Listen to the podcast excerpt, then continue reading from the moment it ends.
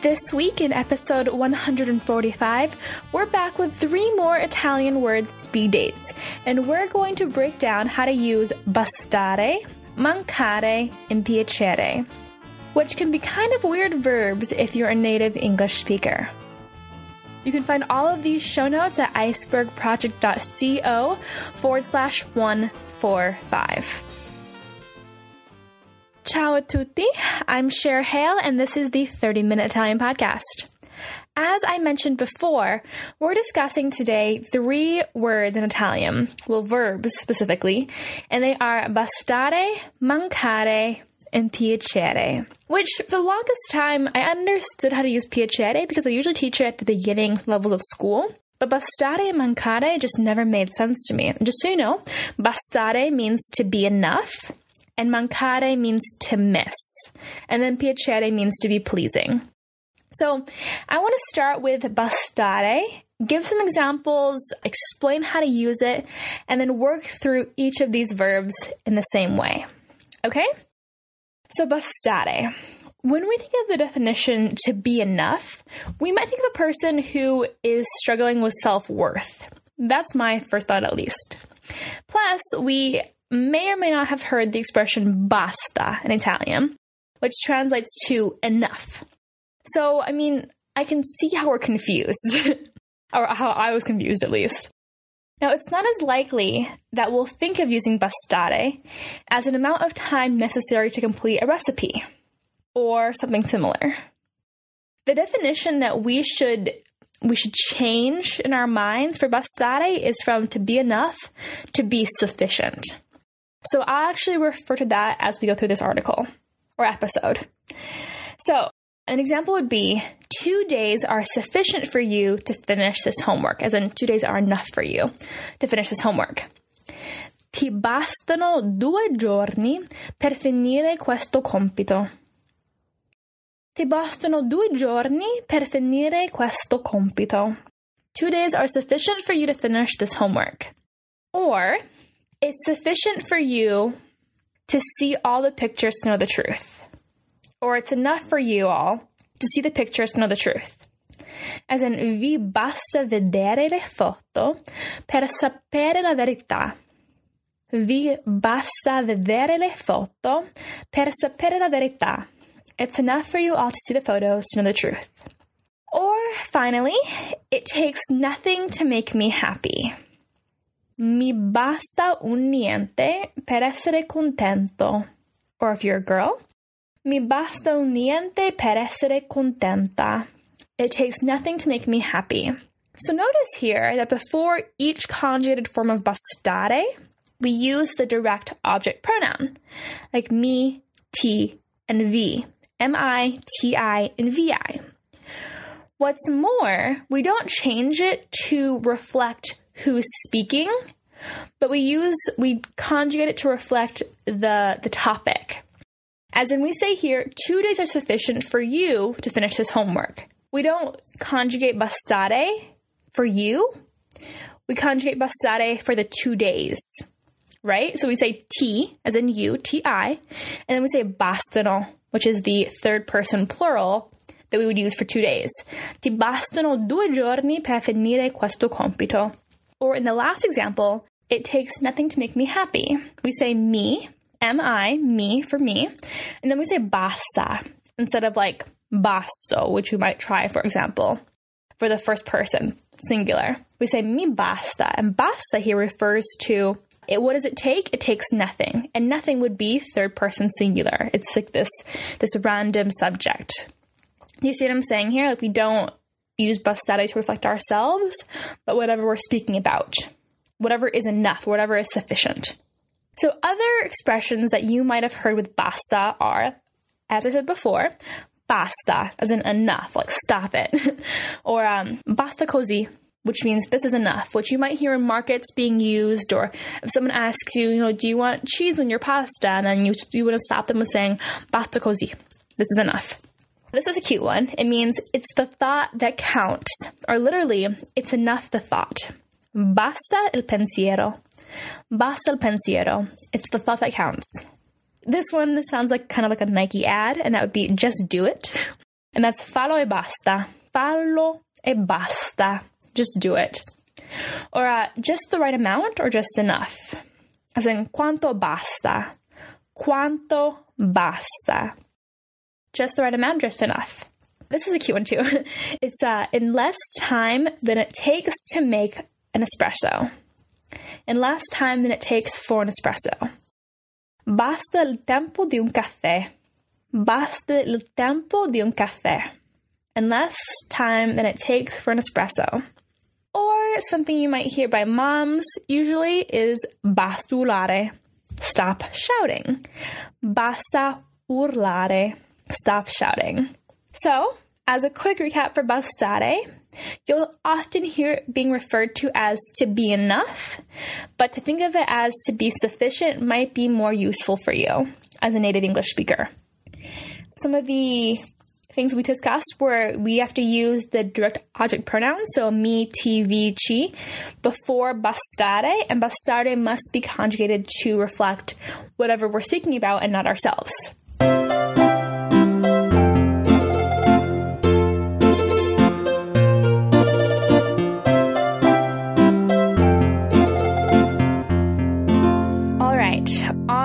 Round two.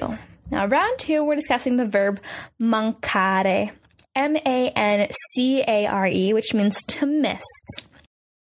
So, the top questions I get for this verb are about the following three phrases I miss you, mi manchi, do you miss me, ti manco, or I miss him or her, mi manca. Now, we could get this right and clear up our confusion if we just remember that the literal translation for mi manchi is you are missing to me. So we say, mi manchi, you are missing to me. ti manco, am I missing to you? Or mi manca, he or she is missing to me. So I know that sounds strange, like how can you be missing to somebody? but it's just a, a, different way to think about the language. You know, a lot of the things that we, we learn as we learn a language is that the way another culture thinks about a concept is different than the way we would think about it. For example, we often think it's strange that they say, um, fa caldo, it makes hot, instead of it is hot, using the verb essere. But that's just because Italians have a different way, a different conceptual way of thinking about the weather or what is hotter or what it means to be hot. As opposed to in English, it's a state of being. In Italian, it's almost like a container, a container that, that holds the hot. If that makes any sense at all. Anyway, moving on. now they kind of understand I miss you as monkey, as in I am missing to you, you're missing to me. Then how would you say I miss you all? I miss you all. So you would say I, and so you would put the direct object pronoun first, which would be me, M I. And then if you wanted to change the mancare to conjugate to the second person plural, the you all category, that would be what? Mi mancate. Mi mancate. You all are missing to me. However, people get confused because there's more than one way to use mancare in everyday life. And this one isn't often covered, and I think it should definitely be as soon as we learn mancare. So listen to this example. How many stops are left until the Colosseum? If you're on a bus or a train, how many stops are left until the Colosseum? Quante fermate mancano al Colosseo? Quante fermate mancano al Colosseo? How many stops are left until the Colosseum? Or someone's answering you back. There is one stop left until the Colosseum. Manca una fermata al Colosseo. Manca una fermata al Colosseo. Or these examples. How many days left until your arrival? Quanti giorni mancano al tuo arrivo? Quanti giorni mancano al tuo arrivo? And then answering, there are six days left until my arrival. Mancano sei giorni al mio arrivo. Mancano sei giorni al mio arrivo. So notice in these examples when manca changes to mancano. In the first example, manca refers to the number of stops, and since it's singular, so is manca. In the second example, mancano refers to the number of days, and since they're plural, so is mancano. And in these examples, you don't really need the direct object pronoun, the me or ti or chi, because you're asking about something else. Something without a subject. How many stops left until the Coliseum? How many days left until your arrival? So, as a quick recap for mancare, to miss, you would say mi manchi, I miss you, or you are missing to me. Ti manco, am I missing to you, or do you miss me? And then mi manca, he or she's missing to me, or I miss him or her.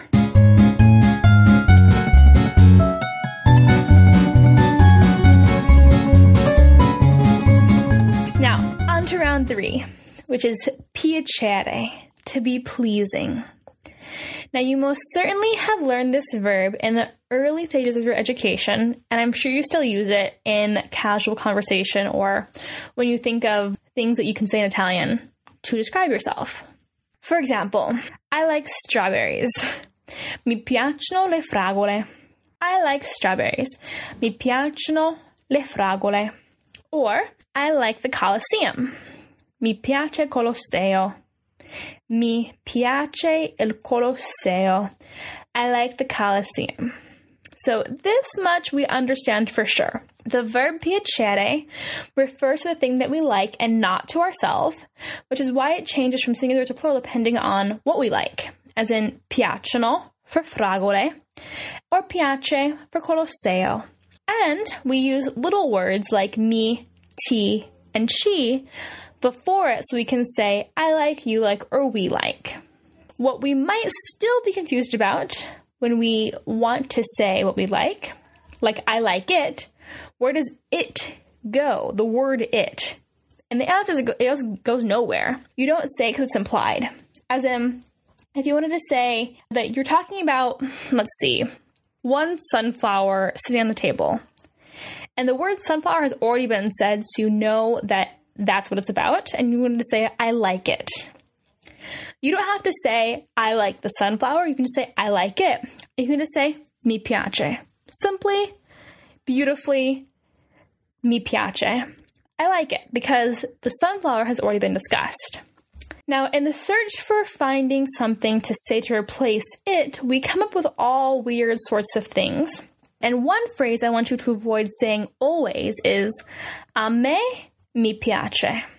A me mi piace. It's bad grammar and it's redundant. It literally means to me I like it. And that sounds it sounds silly even in Italian. to keep it simple and just say mi piace. Now here are some other phrases with piacere. We can say con piacere, which means with pleasure. Il piacere è mio. The pleasure is mine. Piacere, as in nice to meet you. Or if you want to be more sarcastic, like, oh, please, come on, like that kind of a phrase, you'd say, ma fammi il piacere oh please, like be real here. ma fammi il piacere. So, a quick recap of the verb piacere, to be pleasing, is we know that we use, we change piacere based on the thing that we like and not to ourselves. And we use little words like me, ti, and chi before so we can say I like, you like, or we like.